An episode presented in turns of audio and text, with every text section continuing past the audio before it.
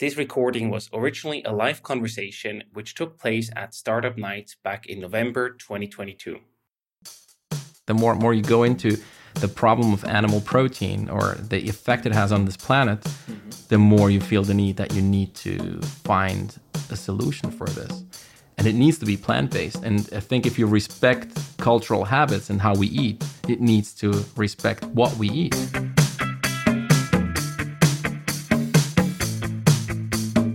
Welcome to the Swisspreneur Show, a podcast about startup stories and learnings from experienced entrepreneurs. Here's your host, Sylvan.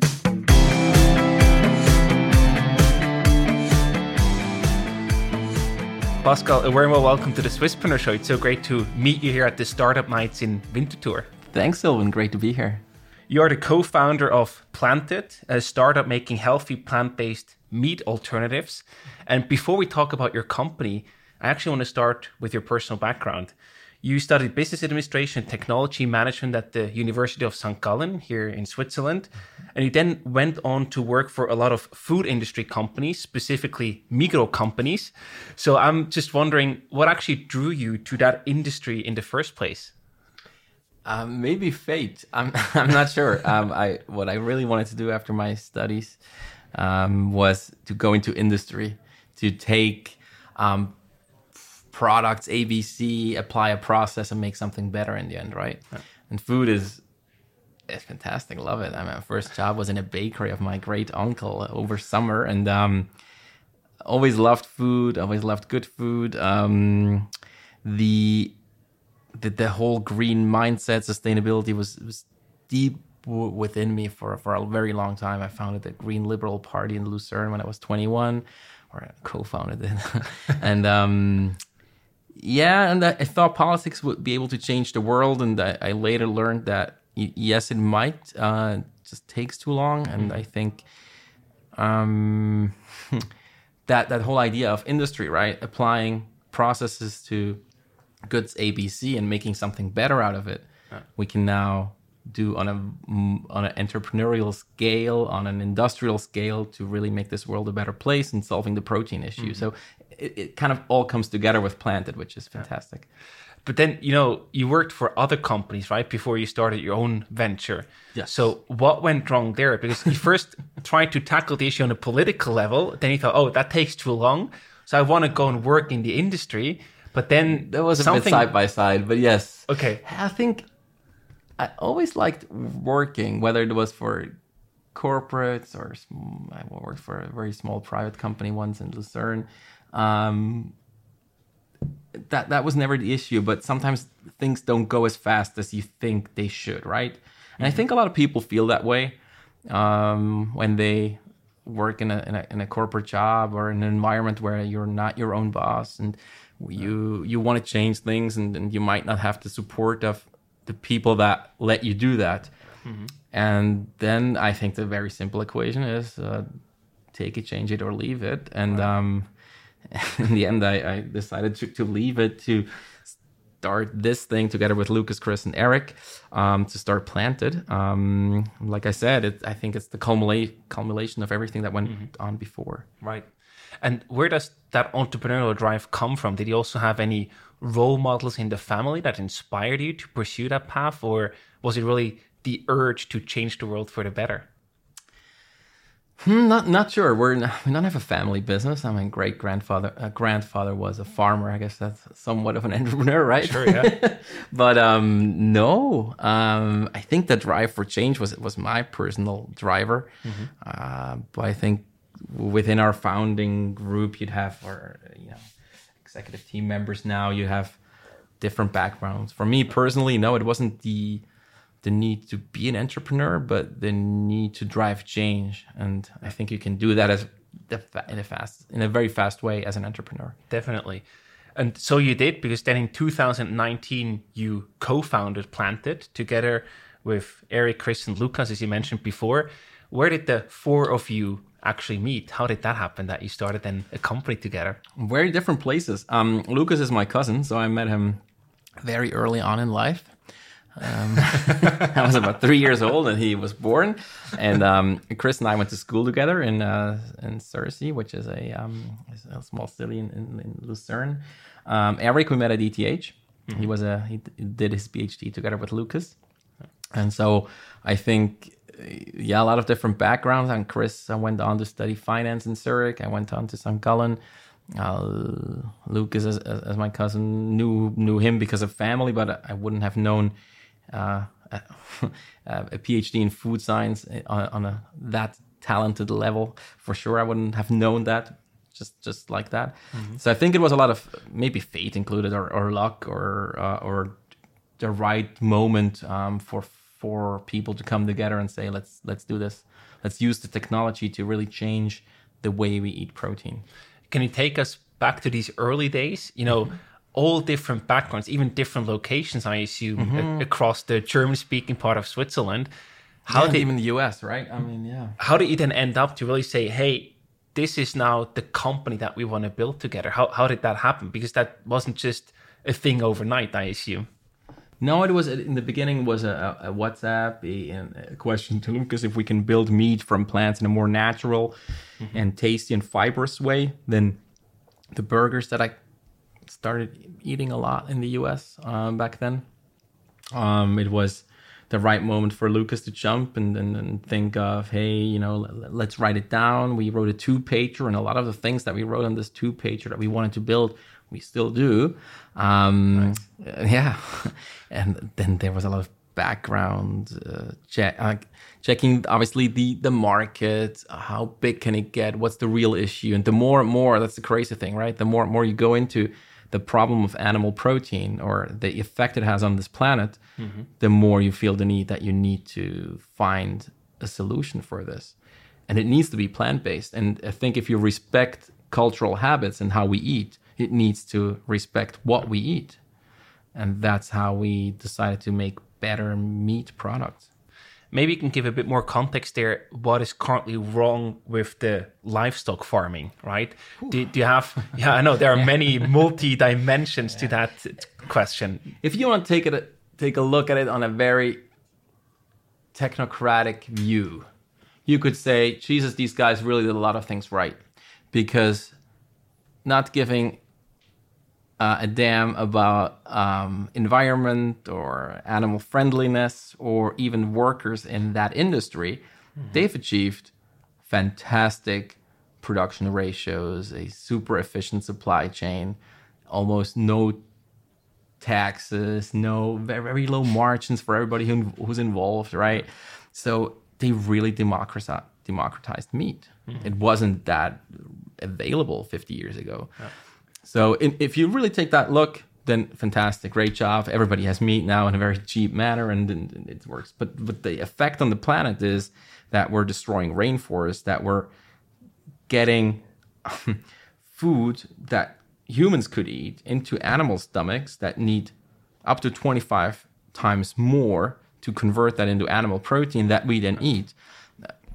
There is that one graph um, where it shows the living um, the amount of living mass of, of mammals on this planet. Um, and it's as, you know, livestock, mm-hmm. wildlife, and humans. Yeah. And livestock is just huge. It's massive. And it's just it's just food for the last circle. Mm. And 50 years ago, it was different. You know, the wildlife circle was the biggest one. Now it's right. by far the livestock circle. Right. And it just shows, and, and this is a circle that lives 30 days to a few years. Mm-hmm. Chicken lives about 30 days, right? The cow, when it gives milk, it lives maybe two, three, four years until it's a burger. A calf lives nine months. So, Jesus, it's just, yeah, the the massive impact it has on this planet. Um, maybe in greenhouse gas emissions, that's 14.5% of total greenhouse gas emissions are, you know, emitted by the um, animal livestock industry. And just to compare it, it's it's about the same as the whole transportation sector mm-hmm. combined. And we're talking about yeah. electrifying cars, which is about one to two percent of greenhouse gas emissions. It, it's certainly the right step, but are we really doing what we can to stop global warming? Are we like stopping that catastrophe? And I think we're we're hiding in front of our own plates. No. because we're so culturally um, engaged to eating that center of plate kind of piece of meat. No. It, it's fascinating what you just shared because it's very efficient on one hand of the process, right? The whole supply chain, the production process, there is super efficient, but very inefficient when you actually think about how do you get protein inside of us humans Exactly. to feed us. Yes. Then it's because a very all the inefficient thing. externalities Yeah. that, that cost this planet, they're well, yeah, we, we all we all pay for them. exactly. with with you know, the wastewater, with antibiotics, and whether it's in the wastewater or in in free nature or within the meat that we didn't consume. Um, yeah, massive implications on on our planet, and that is the cost is democratized, while the meat is just cheaper and cheaper and goes. Yeah. So now we see it's a big problem that needs to be addressed and solved. And now, of course, you also see okay, plant based protein can be a solution to that. How does that actually compare to the regular, the animal protein? Hey, in terms of greenhouse gas emissions, you mean? Um, and our products are between 74% uh, less greenhouse gas emissions for the chicken, for example, up to 86 Wow. less uh, for the kebab that we're making. But other than, you know, animal proteins doesn't get more efficient. Maybe through breeding super efficient chickens, you might get, you know, but a little bit less ratio of plant protein you put into a chicken for it to grow. Um, but with us, we can we can get a lot better. We can take less processed raw ingredients to structure it into meat, take different technologies, um, and we will get better and better at this and have less impact on the planet. Whereas meat stays an an- ancient technology that, uh, yeah, is by definition not very efficient. and how does it compare to animal protein on a nutrition level? hey, we try to take all the positive aspects of meat and co- and at least like copy them. So that means that the the whole the energy value, the the protein content, uh, little salt content, uh, but then we add positive aspects, just as fiber content. So you're you know it's good for your digestion. Um, so by taking all the positives, leaving away the negatives, and and, and, and adding additional positives like the the little or less um, impact on, on environment and it's better for your body, better for your health. I think it's a it's a great mix to make better than meat alternatives. Absolutely. And while developing your product, of course, you had a broad choice of different options that you could have used for your plant based protein. So, which proteins do you actually use at Planted? We decided to go for pea protein, pea fibers because they're grown locally. They can be grown in Europe. I mean, you can also grow soy in Europe, but it's. Uh, mm, I think with soy, it's not. It's not the problem of the plant. It's the problem of the perception, the consumer perception. But you want to take as local as possible protein. So I think pea protein uh, gives a fantastic tasting product in our case. So we stuck with that, and it's it's it's clean, it's natural. We only use four ingredients for our chicken. For the pulled pork that we created, we added a sunflower protein and oat protein to the mix. Um, nice because the sunflower protein is taken out of the the press cake basically when you make sunflower oil. so the the stuff that's left behind is very rich in proteins and is normally fed to animals Yeah. that then again use a very bad ratio in creating meat. So we Right. take it directly that waste into uh, the human nutrition, um, classic circular economy approach, and um, yeah, that that that cleanliness or that um, those very little natural ingredients that make the best product was always something that we wanted to to hold to the higher standards. And you often see, you know, there is of course also a, a huge demand in, in these products these days that you have plant based alternatives. And very often they sound good at the first sight, but you also have a lot of not so healthy or not so good ingredients in there.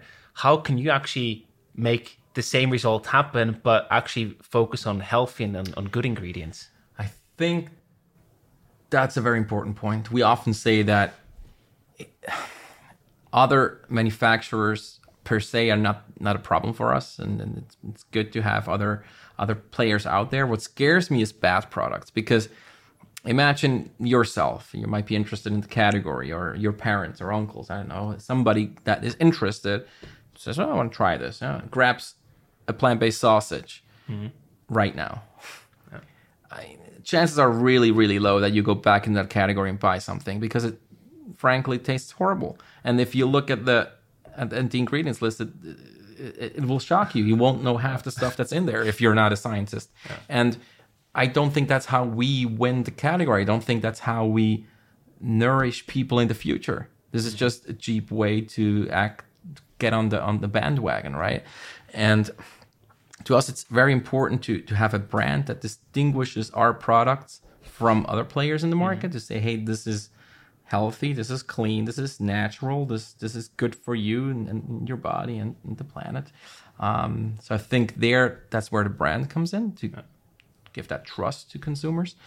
Um, yeah, but bad products, I think uh, that's that's pretty much the obstacle to getting to getting a, a wider range of people into the category. And you do that also by having a great taste. I used your products myself. I love them. Like I think it's it's really Thanks. the best out there. How, how do you actually develop? Can you talk a bit more about the development process? Because obviously you wanted to have a meat replacement.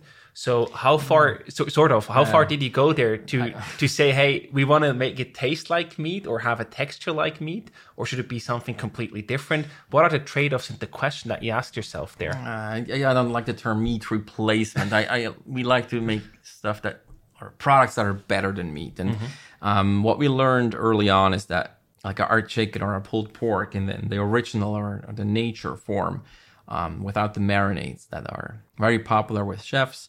In, in retail, it's a bit tricky because people go for convenience often and they, they take the pre-marinated product.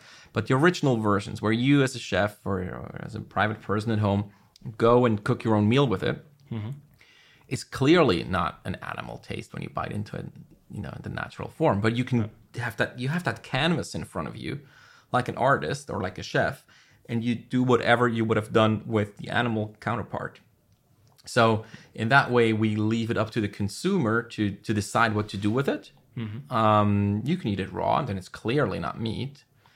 Um, or you can take very traditional recipes um, and make them better with planted. Right. Yeah. So you have the, the whole flexibility there. I think that's important, yeah, because uh, look, we do about half our revenue with food service, with chefs, um, and about the other half with with retail over the whole company. And uh, it is important to give, especially our food service customers, but I think more more retail customers, the that that possibility to do do hey, what whatever you wish to do to your say historical protein choice. Right. Talking about go to market, you just mentioned half half selling to to chefs or to professional cooks, and the other one to retail customers, basically. How did you decide and come up with that go to market strategy? Was it always that way from the beginning?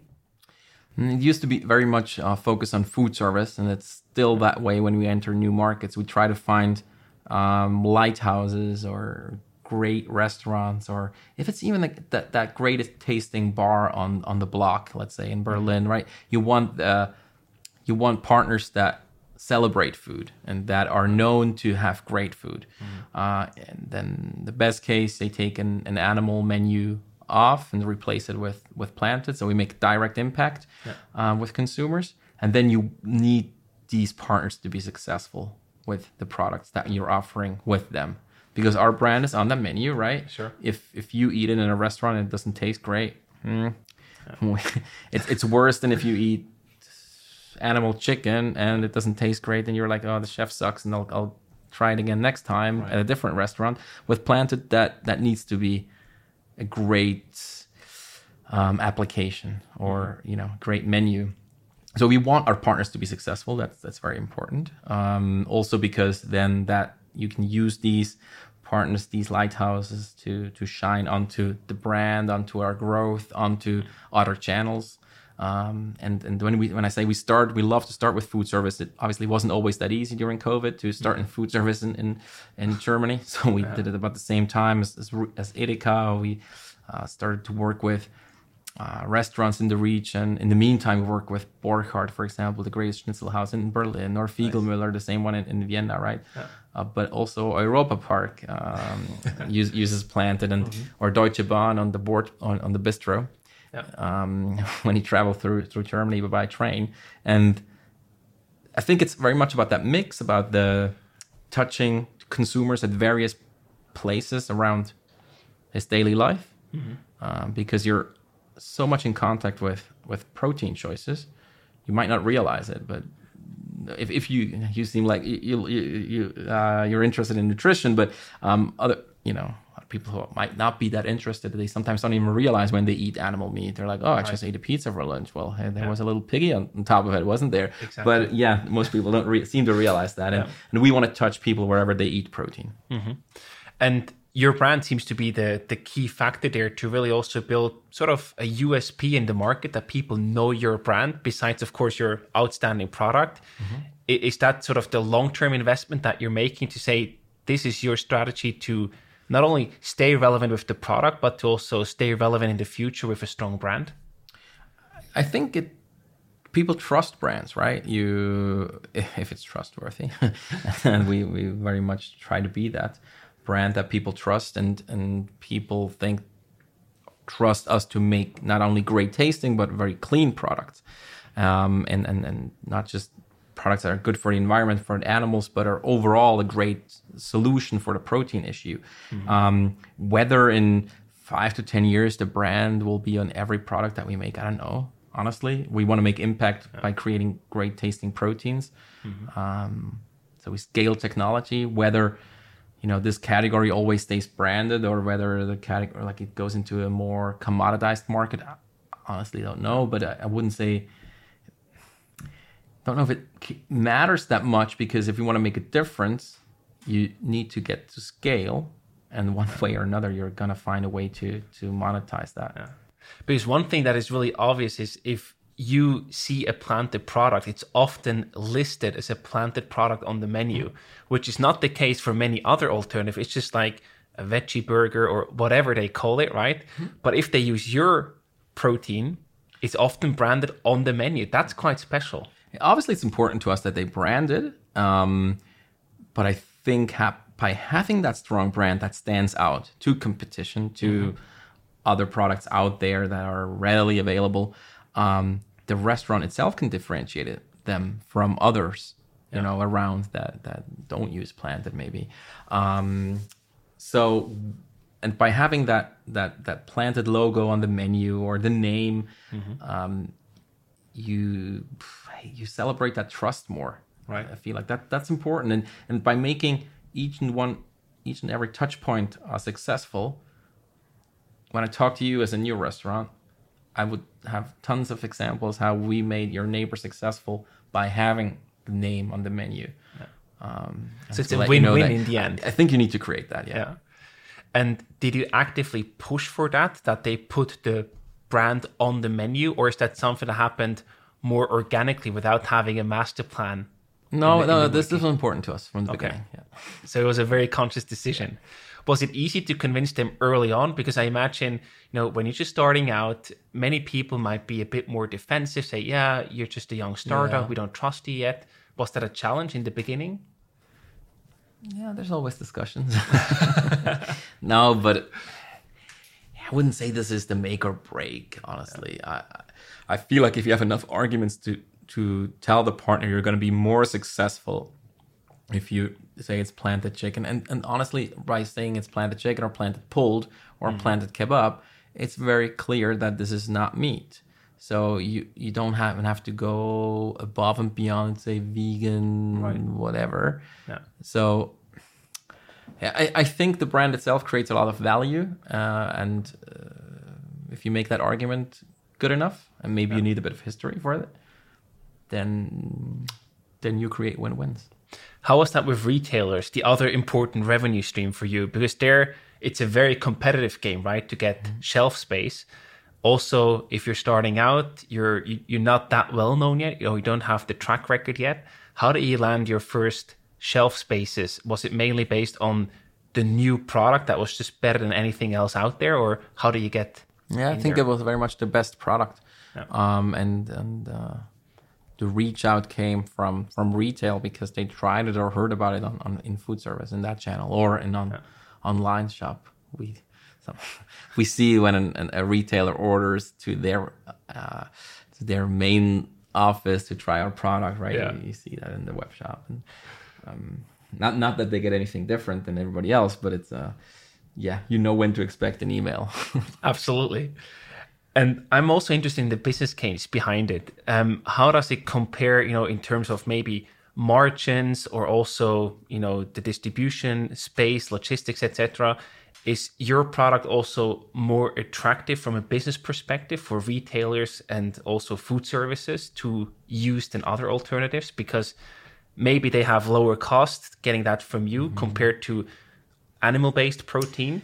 That must be the goal, right? And in Switzerland, we get there. Um, in Switzerland, we are cheaper than the local chicken, pulled pork, whatever. Um, worldwide, it seems it's a bit tougher. Obviously, there's a lot of deregulation in the meat market that is not so friendly on the alternative market or the plant-based market. especially Germany, for example. I can imagine. Yeah, right? or the whole European Union has Okay. free trade with with uh, Brazilian chicken, for example, right? Right. Um, so you yeah, you have that world price. However, that that increased forty five percent, I believe, uh, chicken um, by by the pound um, this year only due to you know higher raw material cost and energy cost, and that hits the animal market much stronger than it does us, of course. who actually were able to to lower costs this year, um, thanks to producing at scale and, and more automated.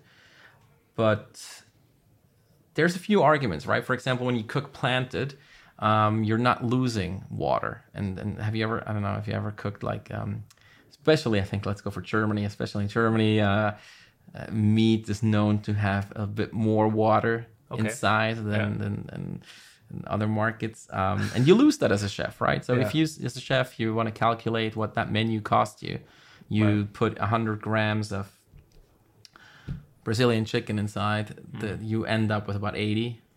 Wow. And with planted, you end up with the same, or maybe a bit more if you add a little uh, water marinade Right. to it.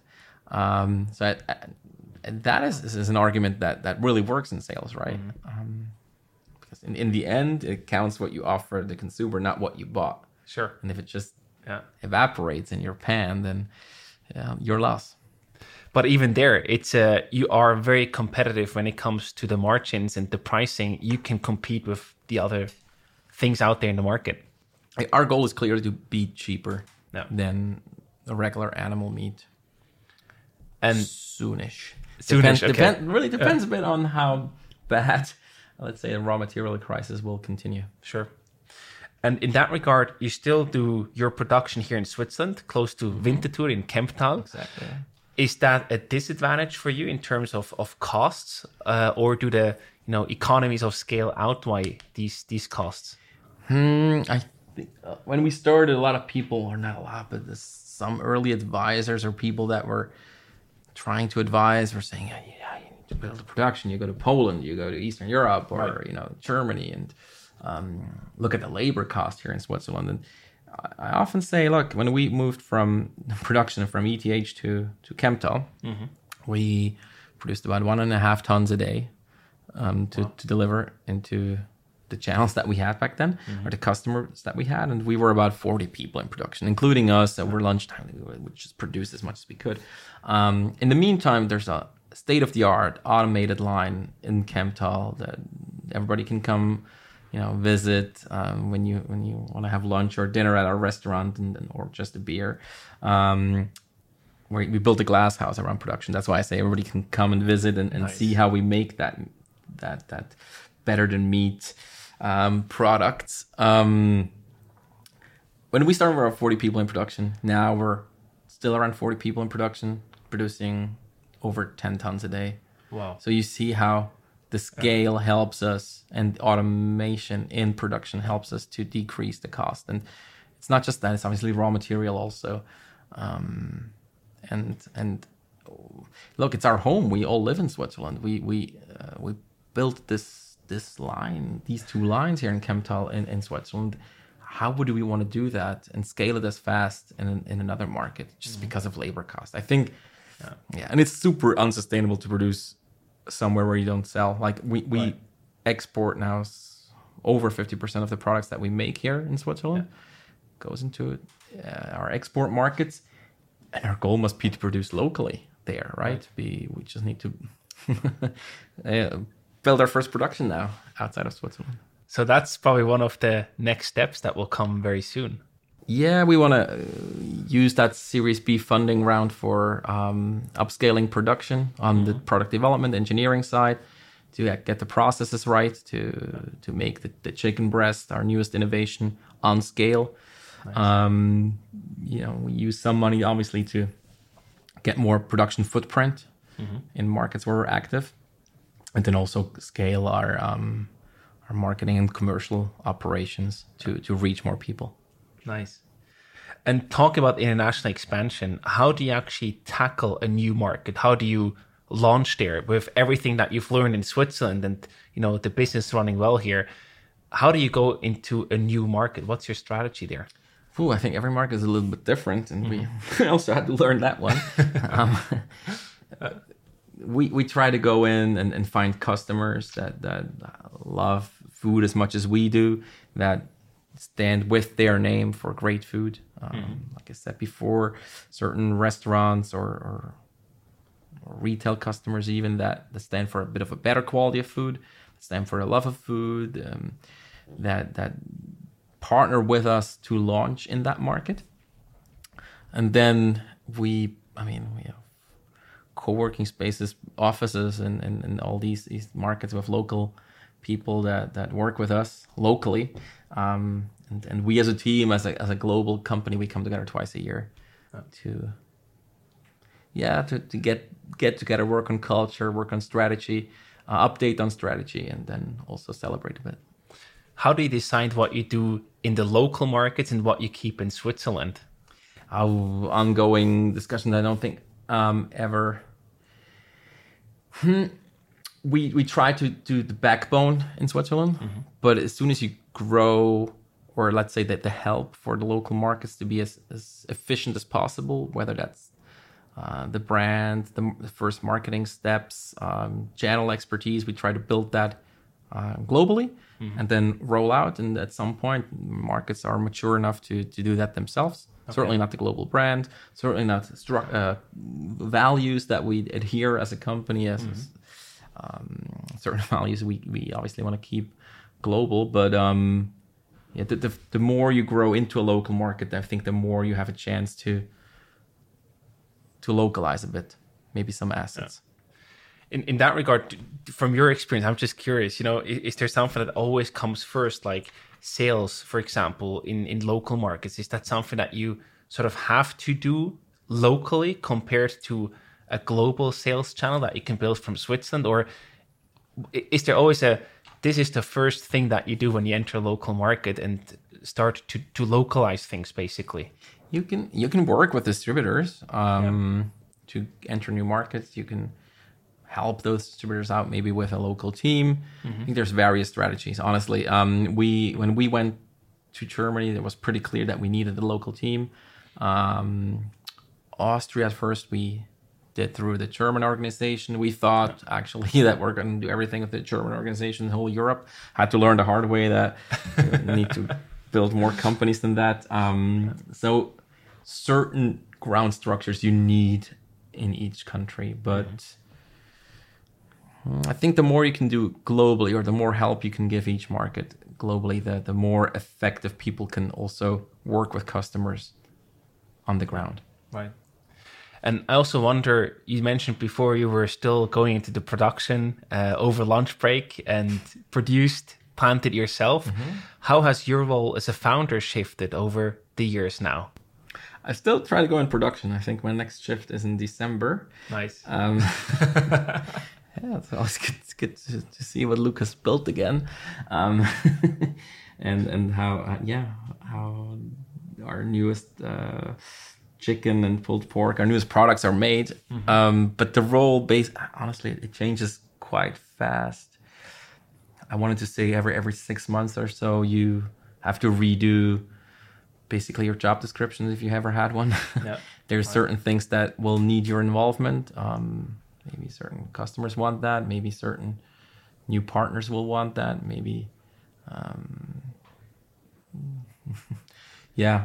But it, it's you work on with your team um, to to find the best solutions for the company. And and yeah i think sometimes that that also can hurt a bit right? When you're like i really like to do this but no it makes sense for the whole company that we structure this team in a, in a, in a, in a better way in a more efficient way. Um, we get more automation in that way and more um, care of a certain aspect of that business because you obviously can't do it all. And you're certainly not the best at it i'm not so um, yeah it's more specialized it's more maybe um, at least that's when we're trying um, to, to to fly at a certain level to to coach better. Mm-hmm. Not not sure if it's always working in, in the best in the best way. You, you try right to, yeah, to think, do the best job possible. say. How, how does your job description today in November 2022 look like, or your your typical day, if there's such a thing? Um, good question. I don't think there is a typical day, but um, it involves uh, too many events right now. I need to cut down that a bit.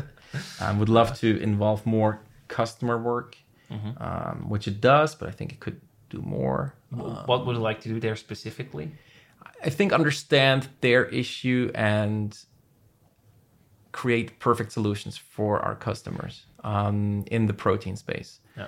Because more and more we want to understand the protein issue of our customer, and often it's an animal-based protein that they're mm. having maybe not even an issue with, but they see, oh, this is getting too expensive, or this menu is maybe not the perfect one for a certain group. Like let let's solve that for you. Yeah. And uh, isn't uh, that to me is, is a, um, a fantastic challenge. I would love to spend more time on. Mm-hmm. And if you look at where you stand today, you're close to your 70 million Series B fundraising round. You already mentioned what you want to use the money for. Do you also have any new products planned? You know, maybe an egg alternative one day, for example. I think we're really good at making fibers, um, mm-hmm. textures. So never say never, but we're focusing on getting great tasting, bigger pieces of, of meat out there that, that are fibrous. So the, the chicken breast that I mentioned before, that is currently available in, in two restaurants, one in Paris, one in Berlin um, it's game changing. It's just it's better than any chicken breast you'll you'll ever have from an animal. It's um, it, it, it's juicy. It has these intertwined fibers that are so typical for for chicken, and it's it's just better for you and the planet. It, and we'll make it cheaper too. So um, I'm getting hungry and excited. Yeah, that, that's fantastic. that, this product is going to be game changing. So um, anything that is in in bigger pieces that has maybe more complexity to it um, is a challenge for us on the technology side and this is something that we want to bring to market with great taste right not yeah. just call something a steak because it's red and then it has 20 ingredients and is actually a bread right you, you also have obviously investors on board right so mm-hmm. investors at one point in time they also want to see a return on their investment what what is your strategy there? Do you plan to do an IPO one day to get as big of a company as possible to be a publicly traded company, or do you want to be, uh, you know, an exit and be acquired by a company uh, one day? What is your strategy there when it comes to the exit? Mm, not sure. I have a vision. I think we want to build a great ever not not everlasting. We want to want to build a solution for the protein issue mm-hmm. first and foremost. Um, then we will obviously look at the capital markets to see where we find the money and the best way to to keep us on that growth path. Um, maybe one day that is the public market. Maybe maybe it keeps being private. I'm I'm not sure. Um, obviously, we are realistic about the business case. We want to build very healthy gross margins on the product mm-hmm. because it needs to be sustainable one day um, economically. I think the times now with the the interest rate spikes shows that pretty pretty good also to other companies in the market. Um, so we the, the the, the the drive to lower our cost is not just to reach more people, but it's also obviously to um, yeah, to to make a healthy march and to sustain that growth, maybe on our own one day. Yeah. So also sustainability on a company level when it comes to sustaining your business on your Yeah, own. I think otherwise you're not a sustainable business. Right. It might be a foundation or something. Exactly. Pascal, to wrap up the conversation, we have some rapid fire questions for you. so I either give you a short question or different options to choose from, and you have to answer in one sentence. In one sentence, all right. You ready? Yep. What's your favorite planted product? It's pulled pork. It's super versatile. Nice. How many hours of sleep did you get last night? Bad example, only four. I mean, all these events you told it said it before, right? Yeah, that was uh, too too much of BOD prep. What's your plant milk of choice, if any? Oh, um, there's mostly only Oatly in my fridge. Nice. How do you relax and recover? Uh, I want to say sports, but it doesn't happen too regular. What, what sports? Uh, I like running. nice. Uh, there's a nice forest next to my house. Um, yeah, or or a, good meal uh, together with friends and family. I, I like that too. Perfect. And the last one for you today. What meat dish are you most excited to be able to recreate with planted one day? Hmm. Depends on the mood, but I think the sausage is gonna be a game changer for reaching like that everyday barbecue moment, stadium moment. That, and it's not not too far in the future. I already see planted dominating the US market. Uh, There's a lot of sausage in Germany and Switzerland too. So Fair point. Fair point. Pascal, thank you so much for stopping by. All Thank the you. best and lots of success. And thank you for coming on the show. thank you, Sylvan.